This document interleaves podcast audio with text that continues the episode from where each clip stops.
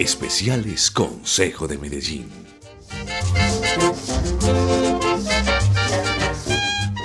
El 20 de julio de 1810 ha sido una de las fechas más comentadas en la historia de Colombia, de esa historia que ha sido producto más de un resultado de una narración tejida especialmente en el siglo XIX, en la que la palabra héroe marcaba el sentido de esas fechas.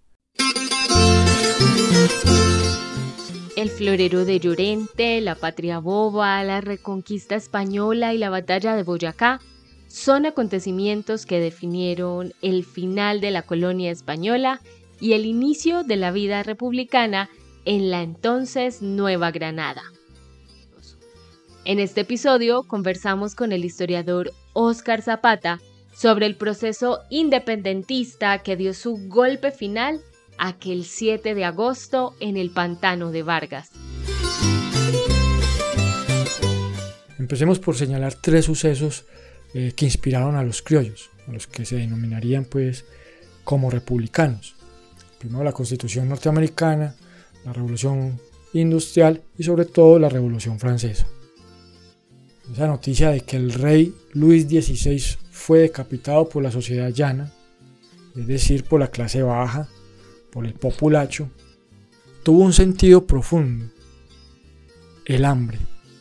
Ese año crucial fue en 1789 y el estruendo causado haría eco eh, en el mundo, especialmente en Latinoamérica. El desplome de la guillotina sobre el rey significó el fin de un modelo monárquico y luego de pasar, eh, se pasa a impulsar el modelo de fundar una república. Europa estaba en llamas y por supuesto España no fue ajeno a este levantamiento y en su intención por fortalecer sus ejércitos apretaron a las colonias con el cobro de impuestos. Y es que con esas contiendas que se empiezan a dar, eh, esos primeros descontentos, pues estos imperios en guerra empiezan a apretar a las colonias eh, con, el, cobro de impuestos. Es decir, la presión fiscal aumentaba y, y, para eso la corona española había declarado las famosas reformas borbónicas, el imperio borbón, ese aumento en los impuestos con el objetivo de financiar la armada española de Barlovento para pelear contra los ingleses y los franceses. Esto desataría los primeros avisos de agotamiento social, pues estas reformas eh, afectaron bastante a una sociedad mayoritariamente rural y en especial eh, muy pobre. Además del descontento social por la carga de impuestos, la falta de participación de los criollos en la estructura gubernamental sería otro factor decisorio en la gesta de la independencia. Estos son algunos de esos sucesos preliminares que fueron llenando eh, los motivos de descontento eh, en la sociedad. Y en eso un año clave, eh, un año fue clave dentro de ese polvorín que se desataría. 1808, en el que Camilo Torres, abogado, publica de manera clandestina, a manera de lectura panfletaria, el Memorial de Agravios. Ese texto es una queja contra el orden gobernativo que tenía en serios aprietos a una sociedad altamente rural. Y en general, eh, no hay por qué omitirlo, eh, muy pobre y señale una profesión que, va a ser la piedra en el zapato para la corona española, al menos en la sociedad neogranadina, los, los abogados. Además de los abogados, los medios de comunicación también aportaron y avivaron el levantamiento de los criollos. Esos medios de comunicación fueron los impresos, especialmente el panfleto. Por medio de esto se divulgaban cosas tan incómodas para la corona como el, el redactado y divulgado pues por Antonio Nariño los derechos del hombre y del ciudadano. Todas las cartas estaban jugadas. Solo faltaba, como lo relata Oscar, la chispa incendiaria que detonará el inicio de la gesta de independencia.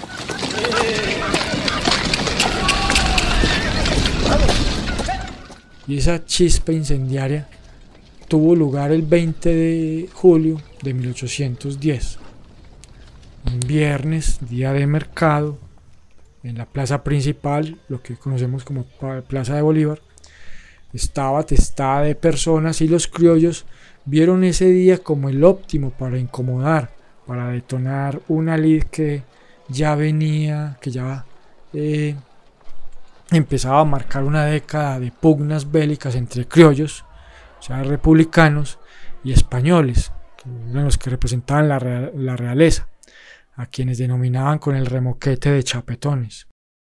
Sin embargo, los acontecimientos del conocido 20 de julio de 1810 no fueron decisorios.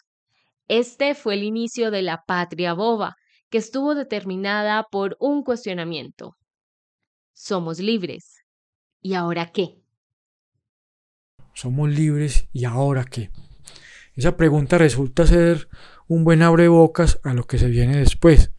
Esas dudas e incompetencias para conformar una república va a degenerar el proceso bautizado como patria boba.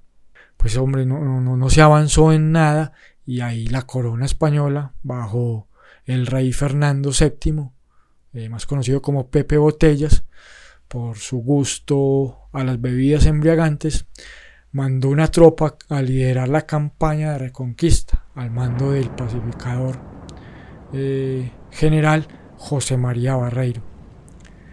Y en 1916, eh, digamos que esta nueva tropa enviada por el rey eh, había logrado su objetivo. A partir de 1816, la guerra empieza a tomar otro matiz en todo el territorio de la Nueva Granada. Se rearmó el ejército republicano y se emprendieron varias campañas militares cruentas, ásperas como las registradas por ejemplo en el río Magdalena, al mando del criollo Hermógenes Maza. Sin lugar a dudas, el dominio y control sobre esta eh, arteria, la más importante arteria de comunicación, fue, fue clave. Y desde los llanos orientales, eh, Sucre, Bolívar, eh, se movían para ascender a la cordillera de los Andes al mando de una tropa de personas de la religión calentana que tendrían que vencer a otro enemigo, aparte del ejército real el clima. El ascenso, por ejemplo, al páramo de Pisba, es bien retratado en la obra pictórica del artista Ramón Vázquez y que hace parte de las obras del Consejo de Medellín. Ahí se ve perfectamente el, ropaje, vituallas y rudimentario armamento de un ejército que se acaba, se acercaba a la batalla que se llevaría a cabo el 7 de agosto de 1819 en el pantano de Vargas, en el que el ejército republicano le asestó el golpe final a la realeza, a la corona española. Muchas particularidades rodean esta batalla que finalmente nos dio el título de República Independiente. Varios aspectos son importantes de señalar que permitieron la victoria que ampliamente se comenta sobre la batalla de Boyacá, el pantano de Vargas, la participación de las mujeres de Tunja, entre otras, que regalaban sus ropas, eh, sus joyas para proveer de ropajes para mitigar el frío al que se sometía el ejército que venía de la zona calentana. Entonces imaginemos ese collage en las vestimentas, eh, ese colorido de un ejército, eh, del ejército republicano. Si bien estos sucesos finalizaron con el cumplimiento del objetivo de los criollos, no dejó de ser una guerra, que también tuvo escenas que parecieran sacadas de un libro de terror. Al final muchos eh, muchos detalles quedan por fuera de este relato, el cual termino con una de las acciones más controversiales de esa puja eh, que se presentó. El general Santander, como acción de venganza por los criollos ajusticiados años anteriores, mandó a fusilar en 1819 a 38 generales del ejército pacificador, entre ellos a José María Barreiro.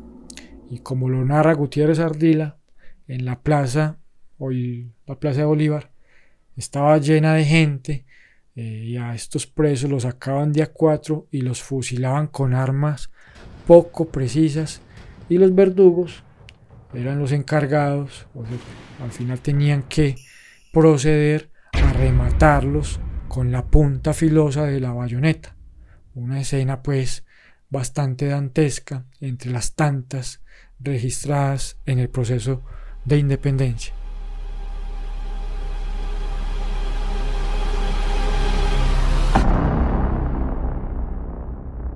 Así llegamos al final de este episodio de Especiales Consejo de Medellín. Gracias por escucharnos. Estabas escuchando Especiales Consejo de Medellín, porque el Consejo somos tú y yo.